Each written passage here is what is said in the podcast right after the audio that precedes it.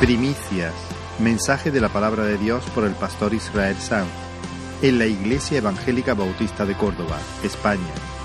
17 de noviembre de 2019.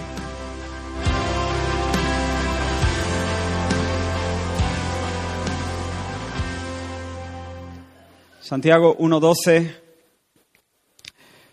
Déjame que hagamos una oración pidiendo la ayuda del Señor. Señor, estamos en tu presencia. Estamos delante de tu palabra santa, poderosa, vivificante. Y te pedimos, Señor, que tú nos ayudes, nos des ojos para ver la gloria de tu palabra. Haz, Señor, algo en nuestro corazón hoy. Imparte tu vida. Sedúcenos, Señor, porque mejores son tus amores que el vino. Tu nombre es como un ungüento derramado. Tú eres nuestro Salvador, tú eres el tesoro de nuestro corazón. Tu nombre, Señor, es una torre de refugio. Señor, y abrimos, Señor, esta palabra eh, con la certeza, Señor, de que ha sido inspirada por ti.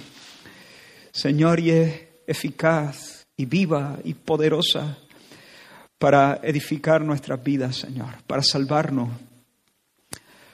Pedimos, Señor, que lo haga. Queremos experimentar, Señor, la dulzura, la fuerza, Señor, de, de, tu palabra. Háblanos, Señor, ayúdame a mí para hablar, ayúdanos a todos para oír y someternos, Señor, a ella en el nombre de Jesús. Amén. Dice la palabra en este texto, bienaventurado el varón que soporta la tentación, porque cuando haya resistido la prueba, recibirá la corona de vida que Dios ha prometido a los que le aman. Cuando alguno es tentado, no diga que es tentado de parte de Dios, porque Dios no puede ser tentado por el mal, ni Él tienta a nadie, sino que cada uno es tentado cuando de su propia concupiscencia es atraído y seducido.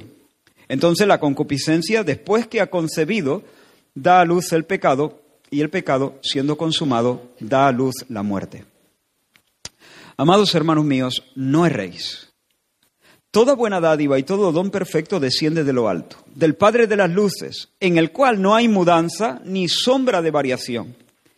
Él, de su voluntad, nos hizo nacer por la palabra de verdad para que seamos primicias de sus criaturas. En realidad quiero centrarme en esta mañana en el último versículo, el versículo 18 él, de su voluntad, nos hizo nacer por la palabra de verdad para que seamos primicias de sus criaturas. Pero antes de, de, explicar ese versículo, quiero situarlo en, el, en su contexto. El apóstol Santiago está diciendo, el hombre, feliz el hombre, y podemos decir también la mujer bienaventurado, muy feliz, muy bien, muy bendecido, la persona que soporta, que sufre con perseverancia en medio de la prueba. Su fe va a ser ensayada, pero después de que su fe sea ensayada, estirada, probada, acrisolada, finalmente subirá al monte para recibir de las manos del Señor la corona, la corona de vida. Los laureles para el verdadero vencedor. Es decir, si vive con perseverancia, si es fiel en medio de las dificultades de la vida, de los vaivenes, va a recibir el bien hecho de parte del Señor, va a recibir, va a heredar la gloria, la entrada al disfrute sin límites de la bendición del Señor. Ahora, porque, porque esa persona, si ha, recibido, fe verdadera, entonces reconocerá un amor verdadero en su corazón por el Señor. El Señor dará esa corona de vida a los que le aman. Y como dice la Escritura, las muchas aguas no podrán apagar el amor, ni lo ahogarán los ríos. Si la fe salvadora arde en las entrañas, entonces esa fe no se va a marchitar bajo el calor de la prueba va a perseverar, va a vencer. El amor estará allí, todavía ardiendo, cuando llegue el último día. Y a, esas personas que perseveran porque aman al Señor, eh, a esas personas el Señor les dará amplia entrada a la gloria. Así que lo primero que Santiago dice es, si tú estás siendo probado, si estás siendo exigido, si estás bajo el sol ardiente de las dificultades de la vida, tranquilo, porque es bienaventurada, muy bienaventurada la, persona que resiste, que es paciente, que persevera en medio de esas situaciones. Porque final, el final, ya lo sabemos, recibirá la corona de la vida. Ahora, eso sí, dice Santiago a partir de, del versículo 16, eh, perdón, a partir del versículo 13. Eso sí, cuando alguno es tentado, si en medio de las dificultades, si en medio de la prueba, si en medio de, esas situaciones exigentes eres tentado, no digas que estás siendo tentado de parte de Dios. Cuando en medio de la prueba somos tentados, debemos saber que aunque Dios sí nos ensaya, sí nos prueba, nunca nos tienta. Dios nunca nos tienta.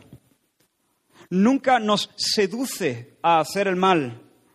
La seducción a hacer lo malo, a sacar el pie del plato, a salirte del camino santo, a, a entrar en el camino ancho, esa seducción nunca jamás procede de Dios.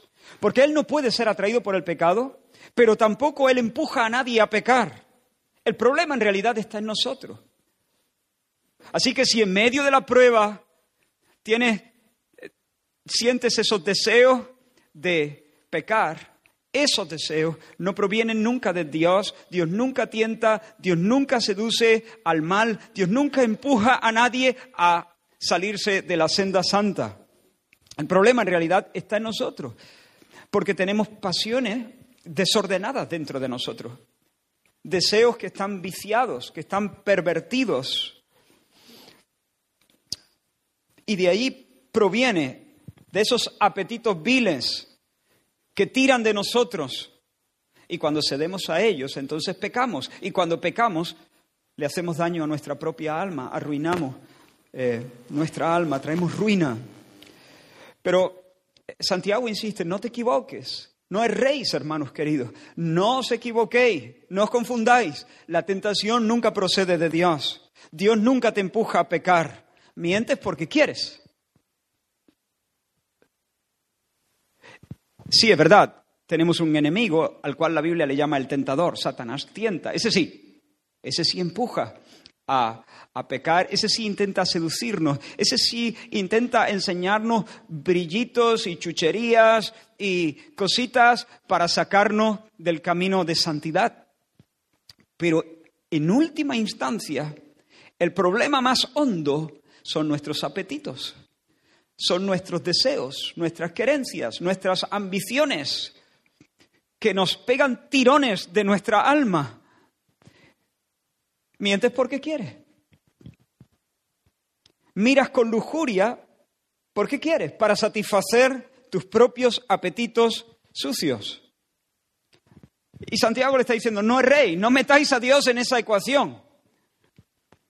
Son tus ambiciones, son tus codicias, son tus deseos pecaminosos. Concupiscencia es la palabra que usa Reina Valera del 60, una palabra un poco rara. Concupiscencias, apetitos desordenados, pasiones pecaminosas, deseos pervertidos. Y luego pasa a decir Santiago, no solamente Dios no tienta, ni seduce, ni empuja a nadie al pecado, al contrario, de Dios solamente proceden buenas cosas. De Dios proceden toda buena dádiva, lo hemos leído en el versículo 16, amados míos, no erréis, toda buena dádiva, versículo 17, y todo don perfecto desciende de lo alto. No solamente Dios no tienta, sino que al contrario, Él es el dador de todo lo bueno. Él es el dador inmutable de todo don perfecto. Dios no nos da una de cal y otra de arena. Dios no nos bendice por la mañana y luego por la, por la tarde nos seduce al terreno del mal y luego por la noche nos visita de nuevo para consolarnos y, darnos sus favores. Dios no es así. Dios no tiene dos caras. Dios no sufre un cambio repentino de humor. Dios no es bipolar. De Dios solamente procede lo bueno. Todo don perfecto, Toda dádiva buena procede de Dios, que es el Padre de las luminarias, de las lumbreras, el Padre de las luces. En Él no hay, no hay mudanza ni variación, Él no cambia, Él no es chaquetero, no dice digo donde dijo Diego. Él, él, él se mantiene, en Él no hay mudanza ni sombra de variación. El creador de las luces no cambia. Él es bueno por la mañana, es bueno por la tarde, es bueno por la noche. Es bueno el lunes, es bueno el martes, el miércoles, el jueves, el viernes, el sábado y el domingo. El lunes que viene, Dios será bueno, seguirá siendo, porque en Él no hay mudanza ni sombra de variación. Dios no, no, no hace un giro repentino para cambiar de, de pensamiento. Dios, por lo tanto, es bueno y seguirá siendo el dador de cosas buenas. Nunca jamás te pondrá la zancadilla, nunca jamás te pondrá, en, eh, te seducirá a salirte de la senda. Nunca Dios va a poner delante de nosotros un anzuelo con carnada para atraparnos en las redes del mal. Nada más lejos de la realidad. Dios es el dador de buenas cosas y la mayor cosa que nos ha dado es asimismo la salvación, la salvación que nos concede en Cristo. El versículo 18, ahora llegamos a nuestro versículo. Ahí está en su contexto ya. Bienaventurado el varón que soporta la prueba finalmente recibirá el premio. Feliz aquel que persevera en medio del sol de la prueba. Pero si en medio de la prueba eres tentado, no te confundas. No es Dios. El problema no es de Dios. El problema son de tus pasiones, los deseos que hay dentro de ti. Todavía no eres una persona completamente santificada. No es Dios. Dios es bueno. Todo don perfecto, toda eh, buena dádiva procede de Dios. Y Dios no cambia, ni muta, ni se desdice. En Él no hay variación, en Él no hay sombra de variación, en Él no hay mudanza. Él es bueno, seguirá siendo bueno por los siglos sin fin. Y ahora llegamos a nuestro texto, el gran don, el gran don perfecto, la gran dádiva del Señor. Él, de su voluntad, nos hizo nacer por la palabra de verdad, para que seamos primicias de sus criaturas. Él, no solamente no nos tienta, sino que nos da el gran don de la salvación nos da el don de la vida, nos ha regenerado, ha implantado en nosotros su mente. Cristo mismo ha venido a vivir su vida a vivir en nosotros por el Espíritu Santo. El poder sobrenatural de Dios ha operado en nuestras entrañas, renovando nuestra mente y haciendo que la disposición de nuestra alma se torne santa. Antes nuestro norte era nuestro ego y ahora nuestro norte viene a ser el Señor, su nombre, sus santos propósitos. Y, Santiago dice, y esto no lo hizo porque Dios se vio obligado a hacerlo. No es que Dios nos vio y, dijo, tengo que salvarlo. Porque míralo, es que, es que son la caña, son, tienen un corazón que no les cabe en el pecho, son, son, son un pedazo de pan. ¿Cómo? Yo me sentiría mal por los siglos sin fin allí en, la eternidad rodeado de, de, mi gloria si no salvase a estas personas. Siento la necesidad de salvarlo, tengo que salvarlo. No, no fue así. Dios no vio nada digno ni nada amable en aquellos que salva. No, vio, no, no ha visto en nosotros ninguna razón que le obligue a Él a tener que salvarnos. No hay mérito, Dios no salva bajo esa presión. Dios no salva bajo ninguna presión. Dios no siente ninguna obligación de salvar a pecadores que le han, que le han traicionado, que le han desobedecido, que le han dado la espalda. Dios no siente ninguna necesidad. Él, por su propia iniciativa, de su voluntad, dice el versículo, en el ejercicio libre y soberano de su voluntad, movido únicamente por su querer. Nos salvó. Decidió hacernos nacer. ¿Por qué? Porque quiso. ¿Por qué quiso? Quiso porque quiso. ¿Por qué quiso querer? Quiso porque quiso querer. Me, me he hecho un lío, pero se entiende, ¿no? Nos dio vida cuando estábamos muertos en nuestros delitos y pecados, no por algo que hubiera visto en nosotros, no por ningún mérito, no porque en medio del, del amasijo de espinos y cardos que había en tu corazón, Él vio una perla escondida por allí, no porque Él vio tu potencial, oh, está muy reventado esta persona, pero tiene un gran potencial.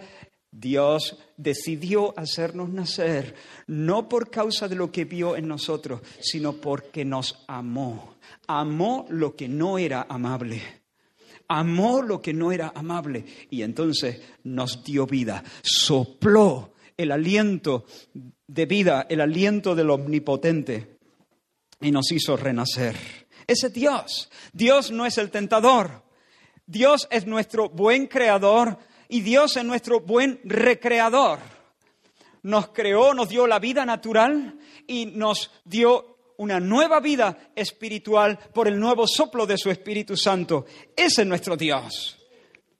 Esa es la clase de deseos que tiene Dios. No te confundas, hermano, le dice Santiago a, los creyentes. No os confundáis, Dios no tienta, Dios da buenas cosas. Hoy y mañana y siempre, porque Él no cambia. Él, por iniciativa propia, fijaos, quién es Dios. Por iniciativa propia, sin haber visto nada que mereciera la pena en nosotros, sopló su aliento de vida, nos hizo nacer para que seamos primicia de sus criaturas. Ese es nuestro Dios. Pero quiero centrarme especialmente en la segunda parte del versículo. ¿Con qué propósito Dios nos hizo nacer? Por la palabra de verdad. ¿Con qué propósito? ¿Para qué? ¿Con qué fin? Para que seamos primicias de sus criaturas. ¿Qué significa eso?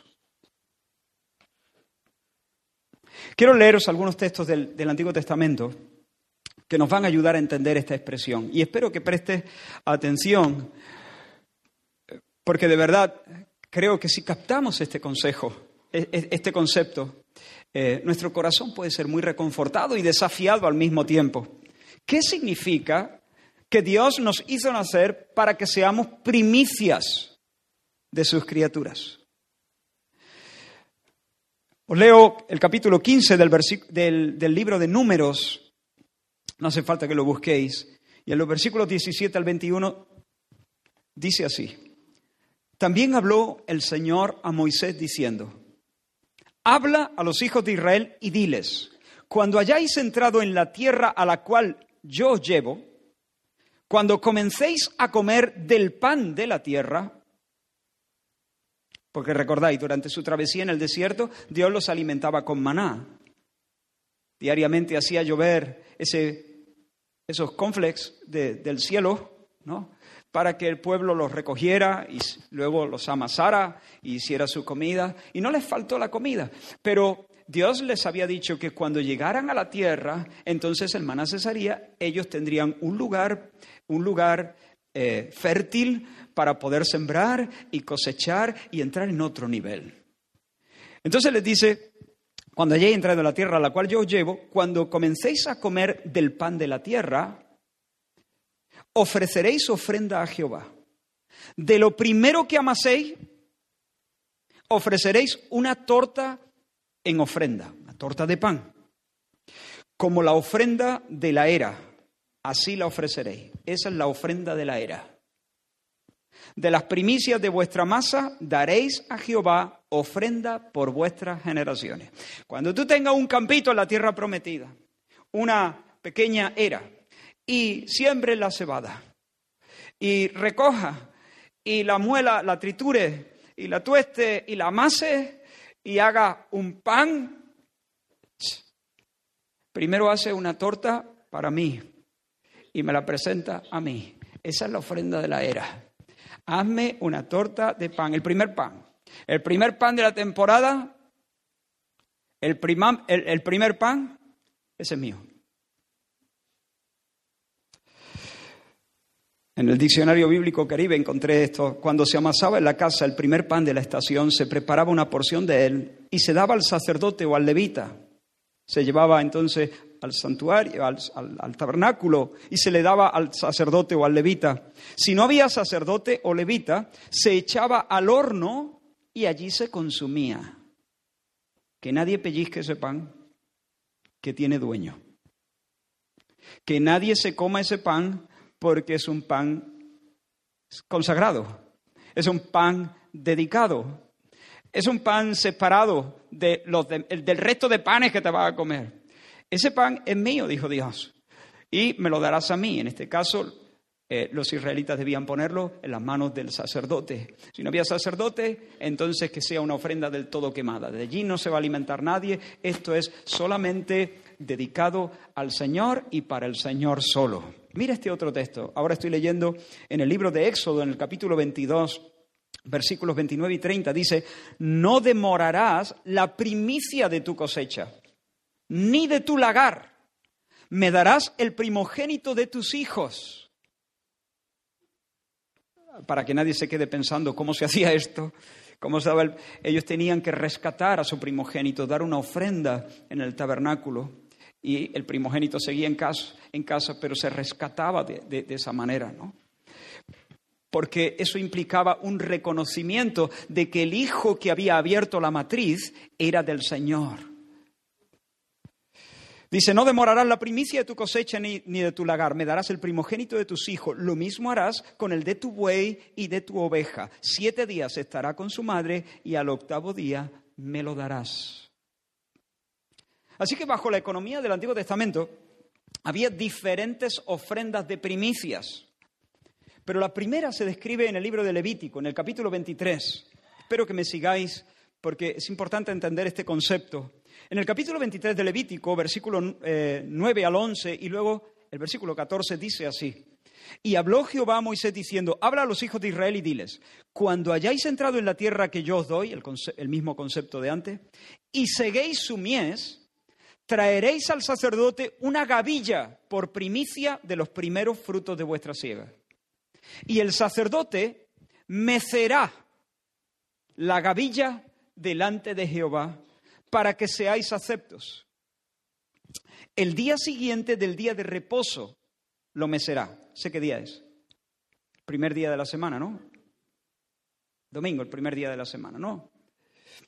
No comeréis pan ni grano tostado, ni espiga fresca hasta este mismo día, hasta que hayáis ofrecido la ofrenda de vuestro Dios. Estatuto perpetuo es por vuestras edades en donde quiera que habitéis.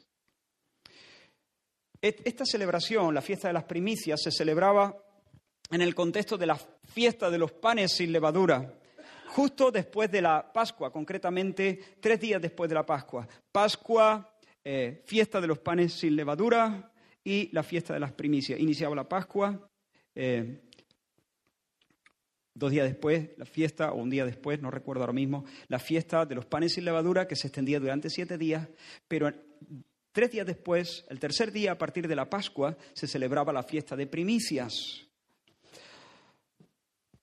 Y entonces se consagraba una, una gavilla, ahí estaba el campo, lleno de, espigas, la cosecha venía, pero las personas tenían que recoger, seleccionar una gavilla de primeros frutos.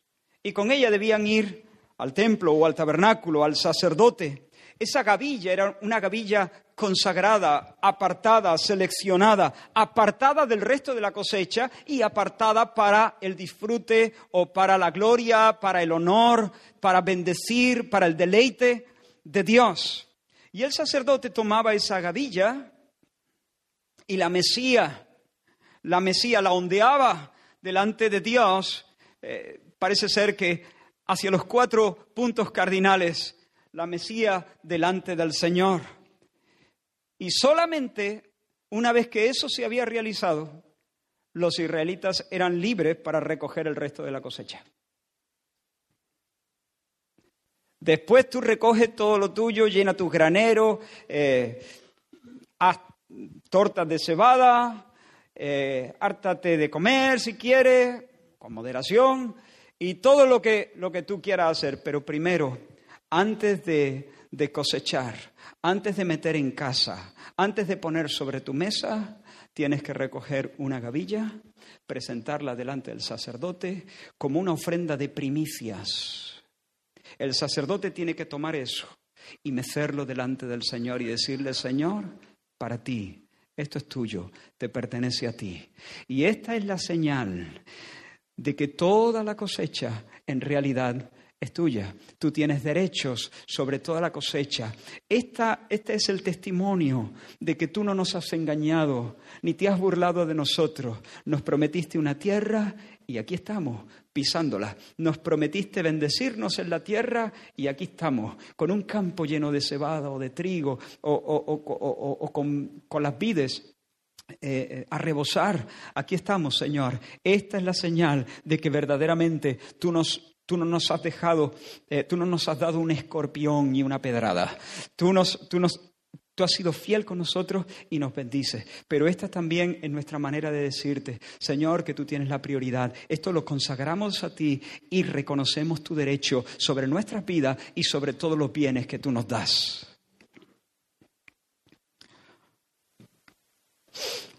Las primicias entonces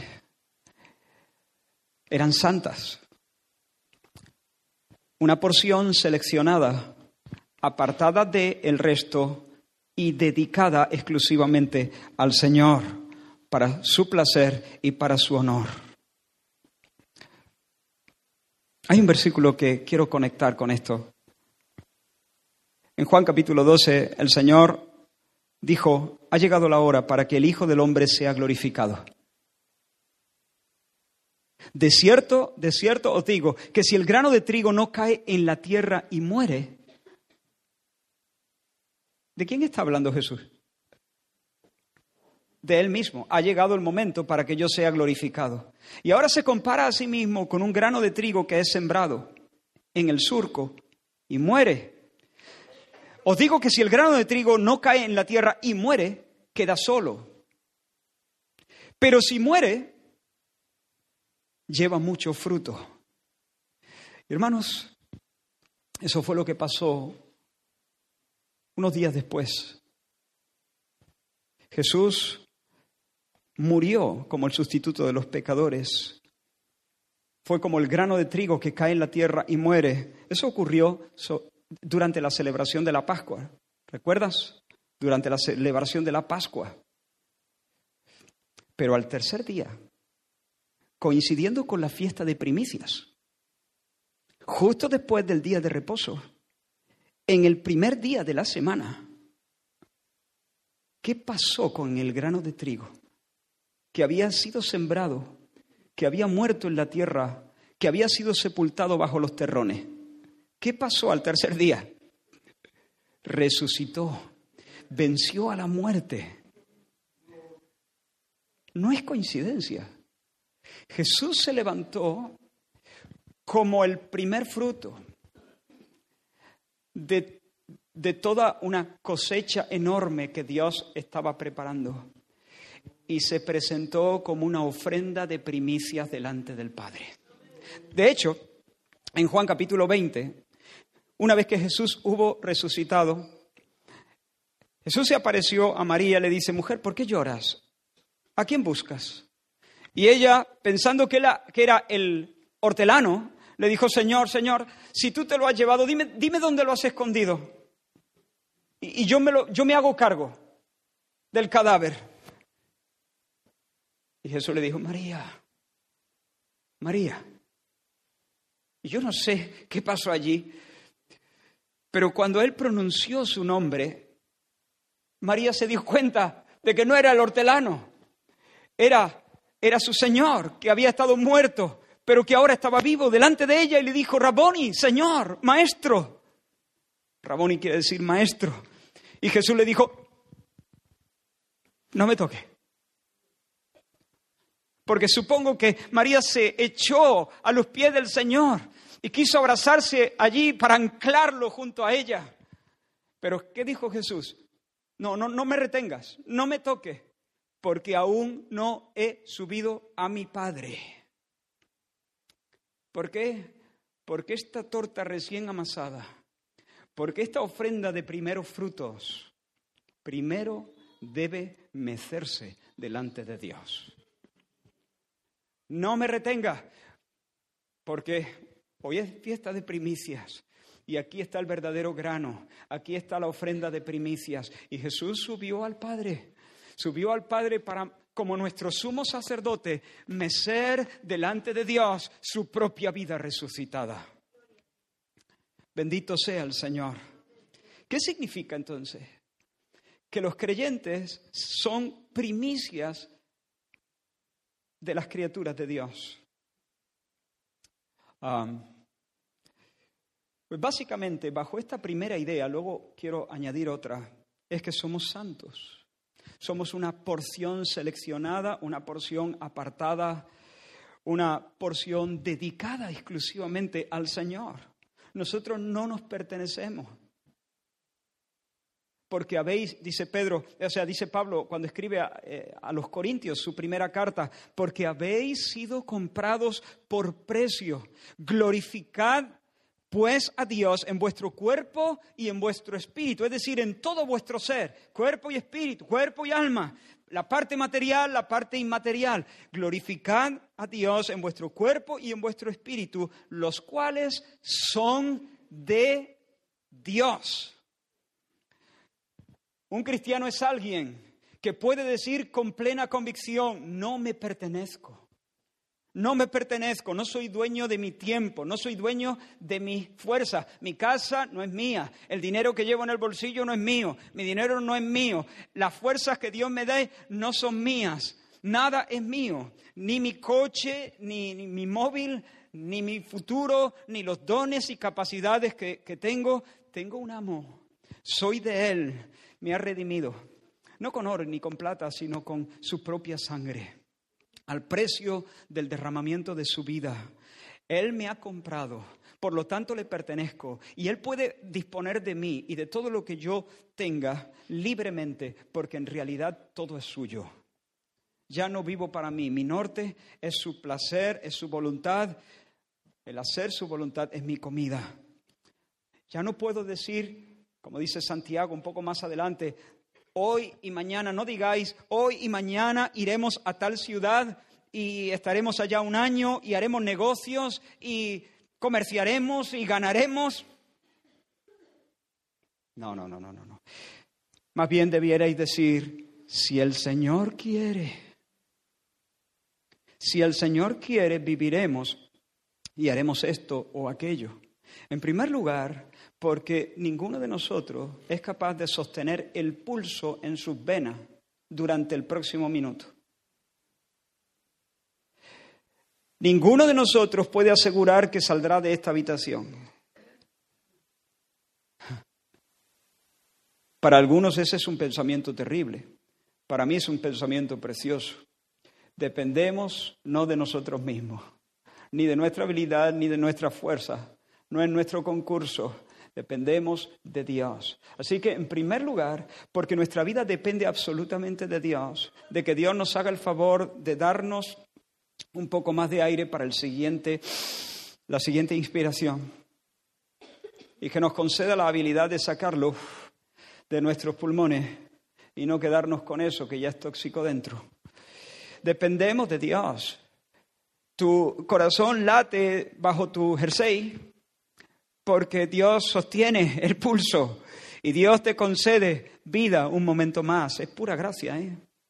No te debe nada, es regalo tras regalo tras regalo. En primer lugar, porque dependemos de Dios, nosotros no podemos decir mañana iremos y, y, comerciaremos y haremos y cuando yo sea grande, para el carro.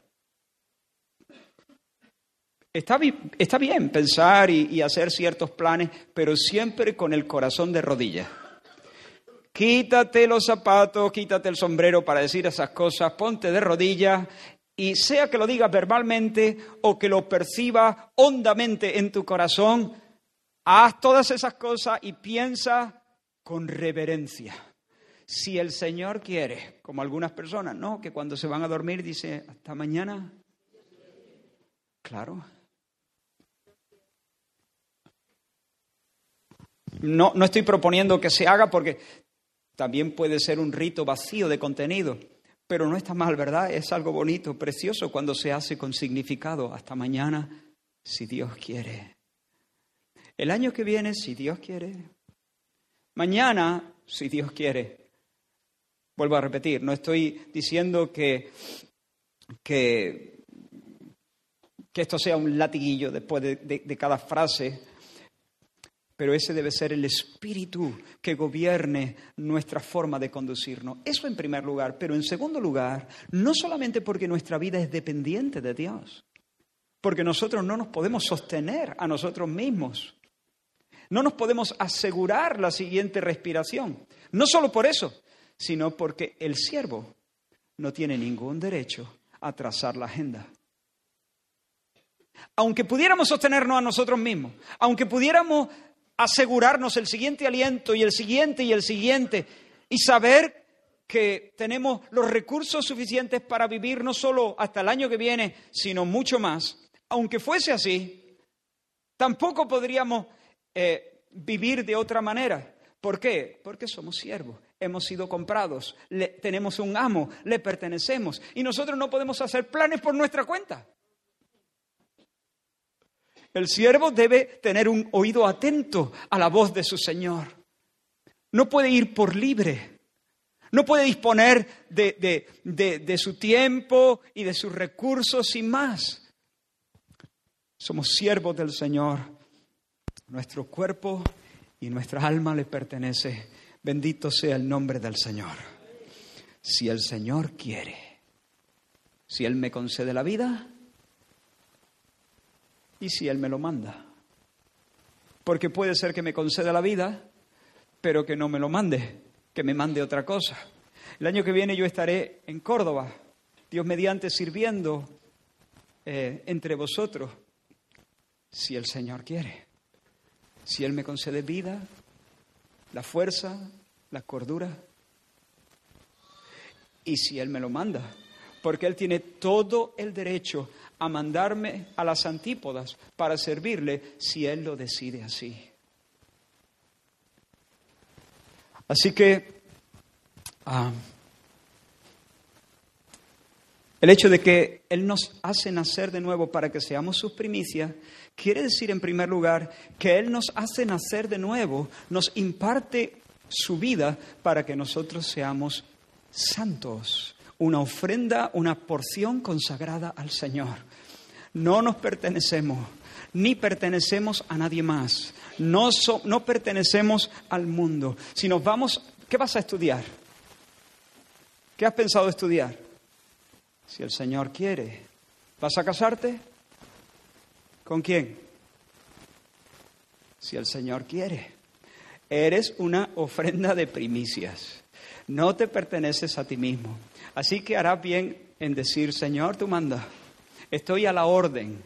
Habla, Señor, que tu siervo oye. Si tú quieres que me case, me caso. Si tú quieres dejarme soltero, me quedo soltero. Si quieres que viva en Córdoba, en Córdoba viviré. Si quieres mandarme a otro sitio, a las trincheras de cualquier sitio, eh, allí viviré y allí estará mi hogar. Señor, yo soy tu siervo. ¿Por qué? Porque mi vida no es para el mundo, mi vida no es para mi familia, mi vida es para ti. Soy una torta de pan cocido. El primer pan te lo comes tú soy tuyo, te pertenezco a ti, para tu placer y para tu gloria. Le podemos decir al mundo y sus ofertas, como Jesús le dijo a María, hey, no me toque, no me retengas, no me retengas, no me retenga, que yo soy un hombre de Dios, soy una mujer de Dios. Esa es la idea. Ser primicia para Dios es ser un hombre de Dios. Santo. Santo no en el sentido de ser perfecto. Algún día lo seremos cuando le veamos y le conozcamos como somos conocidos. Algún día esa obra de santificación se, se, completará, pero de momento no, estamos siendo santificados, transformados a la imagen de Cristo. Pero sí santos en el sentido de apartados, consagrados, dedicados exclusivamente para el Señor. Soy un hombre de Dios. Eres una mujer de Dios. Mujer de Dios. No del mundo. No de ti misma. Mujer de Dios. Y un hombre de Dios. Eso es lo que significa ofrenda de primicia. Ser eh, establecidos, hechos como primicia para el Señor. Pero hay un elemento más que quiero destacar en relación a las primicias. Y es que esa ofrenda de primeros frutos anticipa la cosecha que viene. De hecho, si se le llama así, ofrenda de primeros frutos o, cosecha de primeros frutos, es porque luego hay más frutos, hay frutos, digamos, postreros, porque si no hubiera frutos postreros, esta no sería la, cosecha de frutos primeros, sería la cosecha de fruto único, pero no los primeros. Si yo te digo, este es mi primer hijo, mm, es porque tengo más, o porque a lo mejor, porque estoy pensando tener más, ¿no? Y estoy anticipando los que van a venir después. Pero si solo tengo uno y no anticipo la llegada de nadie, de, ningún hijo más, no te voy a decir este es mi primer hijo, te voy a decir este es mi hijo. O te voy a decir este es mi único hijo. Pero no mi primero, porque el primero exige un segundo, por lo menos. Así que esta que es una ofrenda de primicias, el término en sí ya implica que hay una cosecha que le sigue, que hay frutos postreros, que detrás de esto hay más, que esto es la punta de un iceberg.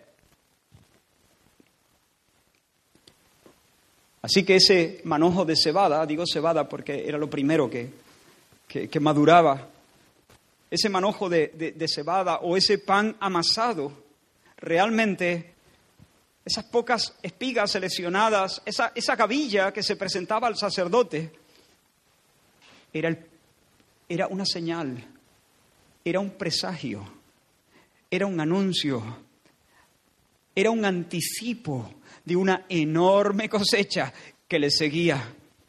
Y en este sentido también vuelvo a Cristo, la resurrección de Cristo apunta proféticamente a nuestra resurrección para vida. Leo ahora en 1 Corintios capítulo 15, versículos 20 al 23, donde Pablo dice a los hermanos, mas ahora Cristo ha resucitado de los muertos, primicias de los que durmieron es hecho porque por cuanto la muerte entró por un hombre, también por un hombre la resurrección de los muertos. Porque así como en Adán todos mueren, también en Cristo todos serán vivificados, pero cada uno en su debido orden.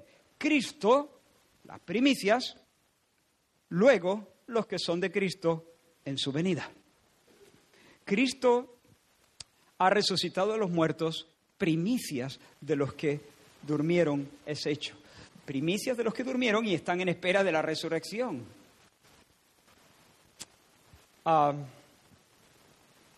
el hecho de ver a Cristo resucitado es ver una señal profética de la resurrección de la que van a, a, participar todos los que son del Señor. Ahora, de esa misma manera, los creyentes, y voy al segundo punto, los creyentes somos primicias también en este sentido. Los creyentes somos una señal profética en medio de esta generación. Los creyentes somos un anuncio del amanecer de una creación renovada. La, tierra entera gime, dice Pablo cuando escribe a los romanos, la tierra entera gime, ha sido sujetada a frustración, ha sido sujetada a vanidad. La tierra está sujeta a decaimiento, a decadencia. Dios no la hizo así, se estropeó. Se estropeó a causa de una maldición. ¿Y qué hizo la tierra? No, la tierra no hizo nada, fuimos nosotros. Por culpa del pecado del hombre, la tierra que había sido puesta bajo sus pies quedó bajo la maldición de Dios. Y todo se dislocó. Pero la tierra está con dolores de parto. Gime con dolores de parto. ¿Has visto a una mujer gemir con dolores de parto? Es un poco angustioso, pero al mismo tiempo detrás de toda esa angustia hay esperanza, hay ilusión. Ah, uno no, no ve a una mujer gemir con dolores de parto de la misma manera en que ve a una mujer gemir con dolores por un cáncer de hueso. No es lo mismo. El dolor puede doler igual, pero no es lo mismo, es totalmente diferente, porque los dolores de parto están preñados de esperanza y de ilusión. La tierra está gimiendo, está adolorida, gime en angustia, pero sus dolores no son los dolores de un cáncer de huesos. Sus dolores son los dolores de parto. Está llena de esperanza, la tierra está de puntillas, aguardando el día en que los hijos de Dios sean manifestados.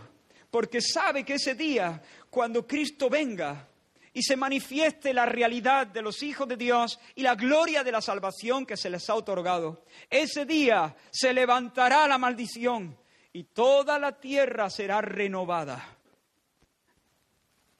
Pero mientras, hermanos, en medio de... Bueno, os leo un texto para un texto más para apoyar esto. En Mateo 19 Jesús les dijo, de cierto os digo que en la regeneración cuando el Hijo del Hombre se siente en el trono de su gloria, vosotros que me habéis seguido también os sentaréis sobre doce tronos para juzgar a las doce tribus de Israel. Fíjate cómo llama Jesús al día de la restauración de todas las cosas, el día cuando Él venga y todo lo haga nuevo. Dice, os digo que en la regeneración, en otras palabras, os digo que en el nuevo nacimiento, ¿y de qué, de qué nuevo nacimiento está hablando aquí Jesús?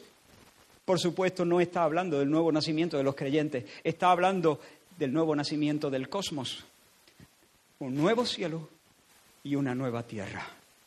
Ese es el día, el día de la regeneración que la tierra está esperando y gime mientras llega. Pero en medio de esa espera, en, este, en, en esta creación que está bajo maldición y que gime con dolor, sobre esta tierra maldita, hay personas renacidas. Hay personas que han nacido de nuevo ya. La, la, tierra está esperando la regeneración, pero dentro de ella hay personas aquí y allí que han renacido. Son nuevas criaturas. Tienen una nueva vida, han experimentado la palingenesia, esa es la palabra, nuevo nacimiento han experimentado esa transformación que la tierra está deseando de, experimentar. Allí ya hay personas que la han experimentado. Y esas personas son primicias. Igual que las primicias presagiaban la cosecha que venía después. Como esta espiga vienen muchas. Como este puñado de espigas viene, viene toda una cosecha, toda la era, todo el campo está sembrado de ellas. Esta es consagrada al Señor, es santa. Pero no solo eso, esta presagia, anuncia, anticipa toda la bendición que viene después. Pues de esa misma manera, los creyentes viviendo en medio de este mundo, somos primicias en el sentido de que somos señales, presagios, anuncios proféticos con patas.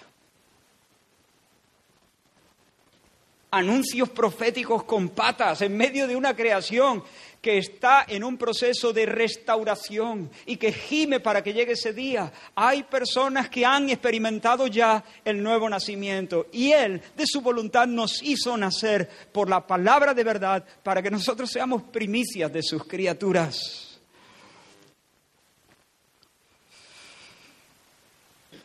Nuestras vidas llenas de torpeza son como unas arras que garantizan el establecimiento del nuevo orden mundial.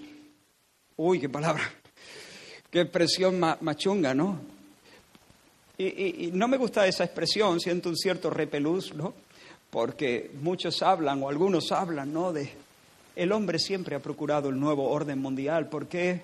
Porque esto es un caos porque no hay belleza, porque no hay armonía, porque no hay orden, porque no hay paz, porque no hay descanso, porque, porque no hay satisfacción, porque no estamos en casa, porque, porque todo, todo está dislocado, porque sabemos que las cosas no son como deberían ser y estamos en búsqueda de una ciudad, la ciudad de la alegría, que no logramos nunca construir, siempre se nos queda una torre a medio hacer, que es para nuestra vergüenza Estamos en búsqueda siempre del orden, el orden y el progreso, otra palabra a la que le estoy cogiendo coraje, lo confieso.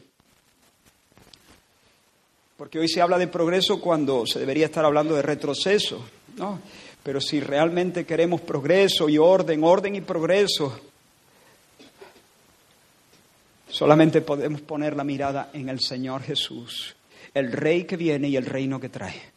Solo su gobierno es el buen gobierno. Solo Él puede instaurar el orden, asegurar el progreso, darnos descanso y hacer que las cosas encajen y que todo esté en su sitio. Pero mientras nosotros presagiamos todo eso,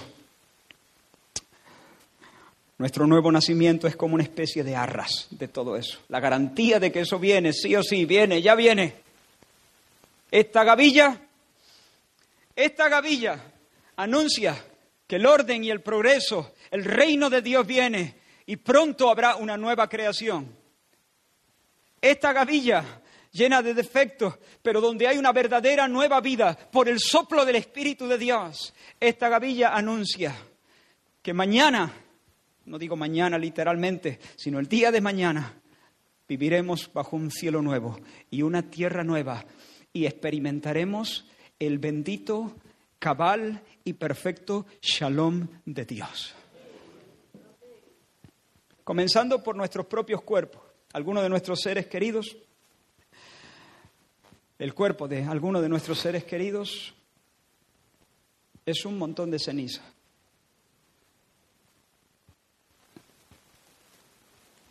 Pero sabemos que por cuanto ellos creyeron en el Señor, cuando el Señor venga, y de la orden. Cada una de las moléculas o de las células, no sé cómo ocurrirá, se me escapa, pero sé que ellos recibirán su cuerpo resucitado. No otro, el mismo, con otras características seguramente, pero recibirán un cuerpo de resurrección. No, no, no, no serán espectros o fantasmas o almas flotantes por la eternidad. Recibirán sus cuerpos por resurrección, de manera que podrán comer, jugarse un partidito si, si, va bien, si va bien, a caminar con los santos en una tierra renovada bajo un cielo nuevo en los cuales mora la justicia. Nuestro nuevo nacimiento nos asegura nuestra sanidad final. Tal vez hay personas aquí enfermos de la enfermedad de la que van a morir. Alguno pensará, hoy estás muy incisivo, ¿no? Ah, no, quiero levantar tu cabeza. Quiero que pongas los ojos en un lugar eh, donde si, si, adviertes ese paisaje no serás removido jamás. Esa no, no va a ser tu condición final. Esa es la enfermedad que te va a llevar a la tumba. Pero es que la tumba es un punto y aparte, no es el punto final. Tu nuevo nacimiento es la señal profética de que tu cuerpo se levantará sin ninguna relación con el pecado, sin ninguna debilidad, sin estar sujeto a la decadencia, sin ninguna enfermedad. Ya no habrá llanto, ya no habrá gemido, la tierra ni nosotros gemiremos. Ahora solamente habrá descanso, plenitud, bienestar, satisfacción y gloria por los siglos sin fin. Un mundo donde Dios es primero y todos le aman con toda su mente, con toda su fuerza, con toda su alma, con todo su corazón. Y donde todos aman a su prójimo como se aman a sí mismos. Un mundo de orden y armonía. ¿Habéis visto los gallos? Yo, siempre pensaba, pensaba que los gallos cantaban cuando amanecía. Y entonces cuando rompía el alba y aparecían las primeras luces, entonces el, el animal pues irrumpía con esos cantos característicos, que te gustan más o te gustan menos, depende del día, depende de, a la hora que te vayas a levantar, ¿no? Ah, no nos gusta, Señor. Él le dio esa voz chillona al gallo. Está bien hecho el gallo. Que a veces uno tiene la tentación de decir, Señor, el gallo te salió mal o esa voz, pero no, no, está bien hecho, ¿no? Está bien hecho. Pero luego me di cuenta que el gallo no canta cuando amanece, sino, o por lo menos esa ha sido mi apreciación. Cuando el gallo canta, yo al principio pensé que era un gallo que se había desquiciado, que se había despistado, pero era oscuro todavía. Pero luego he visto que no, que, que parece como que el gallo lo que hace es llamar al alba. Es como si fuese el que le da la orden de pasar a, las primeras luces de la mañana. Canta cuando está oscuro y, es cantar y enseguida, al poco, la, luz empieza a abrirse paso en medio de, la oscuridad de la noche. Así que el gallo es como una especie de, profeta, ¿no? Sí, como que convoca a la mañana, ¿no? Y profetiza. Eh, entendedme que estoy hablando en figura, ¿eh? a ver si alguien va a salir de aquí diciendo, Israel nos ha dicho que los gallos son profetas. Entendedme, si no, escuchad el audio que se está grabando. hermanos, nosotros somos como el canto del gallo. Un creyente es como el canto del gallo, somos señales y presagios en medio de la tierra. Presagiamos, anticipamos, anunciamos la, la, la renovación, la palingenesia, el nuevo nacimiento de, de toda la creación. Nuestra alabanza hoy. Yo estaba alabando esta mañana ahí nuestra alabanza, la alabanza del pueblo del Señor, no solo aquí, sino en todo lugar. Es como ese canto del gallo. A lo mejor puede sonar a nivel técnico, eh, en, en el sentido natural, un poco chillón, tal vez, no sé. Pero es un anuncio profético que está anticipando el, el mundo que ya viene, el futuro glorioso que se nos echa encima. Somos señales proféticas delante de Dios, señales proféticas delante de los ángeles y los demonios, somos señales proféticas delante de un mundo incrédulo, somos señales proféticas delante del resto de creyentes. Yo escucho tu canto y digo, ahí va, esa persona renacida me está anunciando que no solo su cuerpo va a resucitar, el mío también. Y se nos acerca un día donde ya no habrá despedida, ni llanto, ni lamentos, ni dolores, ni enfermedad, ni muerte. Eres un anuncio profético para mí. Y yo soy un anuncio profético para ti. Y estoy terminando, pero hermanos, necesitamos saber cuál es nuestra identidad. ¿Quiénes somos en Cristo Jesús? Porque según la idea que tú tengas de Dios y de quién eres tú en Él, vas a vivir, vas a vivir conforme a eso. Iglesia del Señor, tú no eres una alpargata vieja, por usar una expresión del pastor Antonio Gómez. No eres una alpargata vieja. Eres una ofrenda de primicias. Una ofrenda de primicias el primer pan cocido en el horno de la temporada para Dios, exclusivo, gourmet. ¿Se dice así? Eres para Dios, consagrado a Dios. Ah, y en segundo lugar, eres una señal profética. Eres un estandarte profético en medio de esta tierra. El escritor de Hebreos hablaba de los santos con este, en este término. Os habéis acercado a la congregación de los primogénitos que están inscritos en los cielos. Es la misma idea. Antes estaba pensando en granos y en espigas y habló de primicia. Ahora está pensando en el mismo concepto de consagración, pero dice en los primogénitos, porque los primogénitos también se consagraban al Señor. Nosotros somos la congregación de los primogénitos, hermanos la congregación de los primogénitos. Esa es la iglesia, la congregación de los primogénitos. Vive de acuerdo a tu identidad. Alégrate en que eres la porción del Señor, de que eres su especial tesoro, de que eres ese pan horneado para su deleite. Aférrate a esta verdad, créela y vive a la luz de esa realidad. Esto implica una solemne responsabilidad, hermano, porque si somos la porción del Señor, y si somos presagios, señales del futuro que viene, si somos anuncios, debemos vivir dando un testimonio coherente.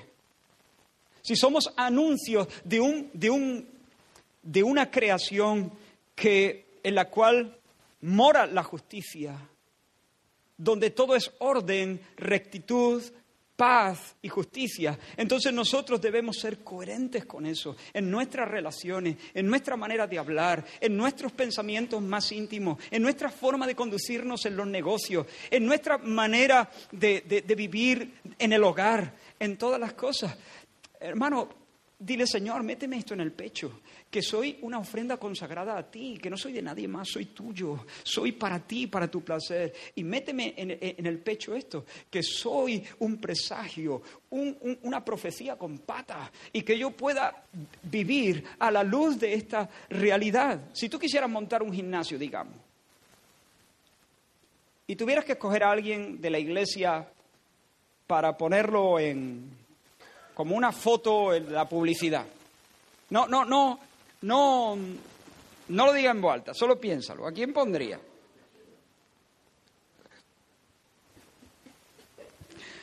Mi madre dice a mí no.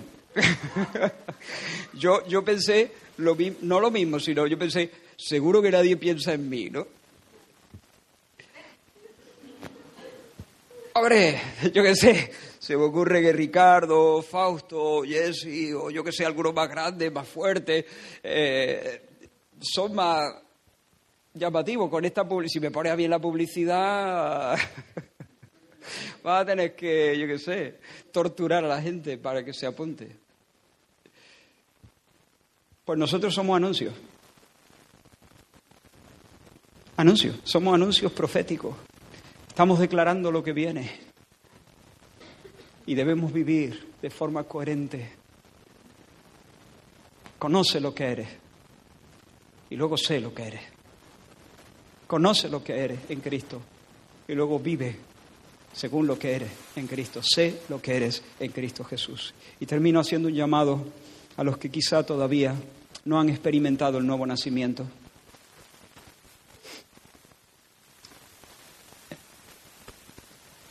Si no has experimentado el nuevo nacimiento, todo lo que hemos dicho acerca de las primicias no se aplica a tu vida.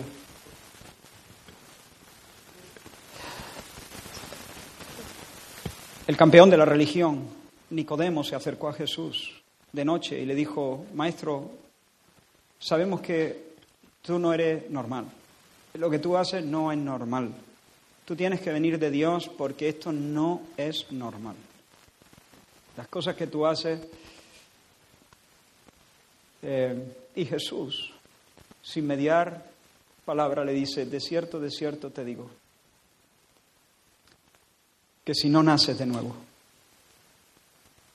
no puedes ver el reino de Dios, no estarás en esa tierra nueva, bajo ese cielo nuevo.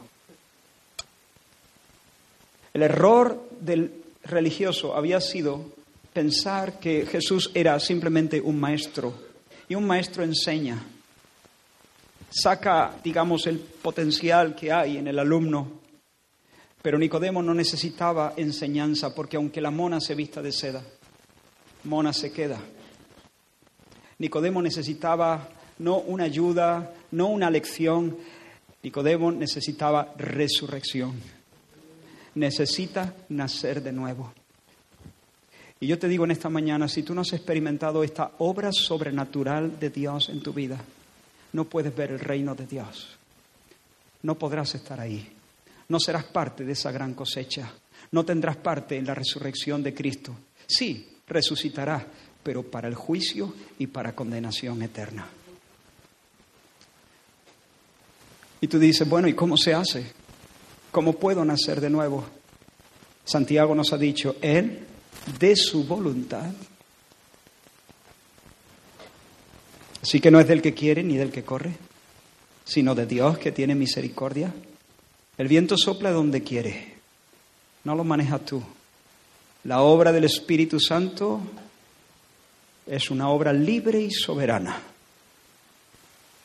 Pero dice Santiago, Él de su voluntad nos hizo nacer por la palabra de verdad. Es decir, por el Evangelio. Cuando Nicodemo le dijo a Jesús, Jesús, ¿cómo? ¿Cómo se hace? Eh, tengo que volver al vientre de mi madre. Jesús terminó dándole la palabra de verdad, señalándole realmente al lugar donde, donde debía mirar. Él dijo, igual que Moisés levantó la serpiente en el desierto, igual que Moisés levantó la serpiente en el desierto, así el Hijo del Hombre será levantado, para que todo aquel que en él cree no se pierda, mas tenga vida eterna. Moisés levantó una serpiente de bronce por mandato de Dios. Los israelitas estaban siendo mordidos por serpientes venenosas y Moisés clamó y el Señor le dijo, hazte una estatua, una serpiente de bronce, colócala en un lugar. Y cualquier israelita que fuese mordido por la serpiente, eran mordeduras fatales, mortales, si mirare a la estatua, se sanará.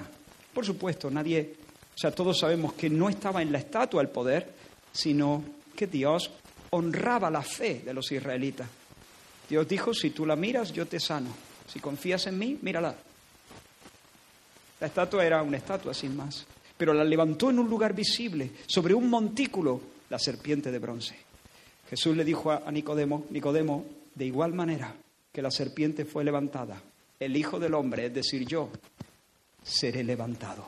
Jesús fue levantado en la cruz del Calvario para que todo el que lo mire con fe, para el que todo el que crea que Él es Dios, el Dios vivo, hecho hombre, hecho carne, que ha vivido una vida perfecta y que ahora está muriendo en el lugar de los pecadores, para que la ira y el castigo de Dios no caiga sobre los pecadores, sino sobre su sustituto. Cualquiera que mira a Jesús y dice, Él es el Cordero de Dios que muere en mi lugar, Él es mi sustituto en el patíbulo, Cualquiera que mira a Jesús y, cree de todo corazón que Él no se quedó en la cruz ni en la tumba, sino que al tercer día se levantó triunfante de la muerte y ahora Él es el Señor y está sentado en el trono y tiene todo el derecho de gobernar tu vida. Cualquiera que le mira a Jesús como el Dios, el Salvador, tierno y amable, bondadoso, y se tira a abrazarse a sus pies sin reservas y le da su amor y su vida entera y los años que le faltan. Cualquiera que mira de esa manera a Jesús, como su Señor, como su Salvador, como el deleite de su vida, como el tesoro de su alma, como el fuerte de su corazón, como el capitán de, de su agenda, cualquiera que mira así al Señor Jesús, no se perderá, sino que nacerá, que tendrá vida eterna cualquiera realmente que confiesa a Jesús es porque ya está latiendo con la nueva vida que el Espíritu de Dios ha soplado. Yo te digo en el nombre de Jesús hoy, arrepiéntete de tu pecado, vuélvete, dite no a ti mismo, ya no voy a ser el gobernante de mi vida, ya no voy a ser el Señor de mi vida. Ven a los pies de Jesús, corriendo y feliz. Tírate allí. Dale todo. No pongas condiciones. Retira las condiciones que hayas puesto. Y allí dile, Señor, te confieso como el tesoro, el amor de mi vida. Te confieso como el manantial de las delicias.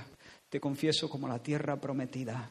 Te confieso como la torre fuerte, la espada de mi triunfo, mi cántico, mi Señor, mi Salvador, mi única esperanza, mi justicia. Te confieso como mi todo. Y serás salvo. Que el Señor os bendiga. Fija tus ojos en Cristo, tan lleno de gracia y amor. Y lo tengo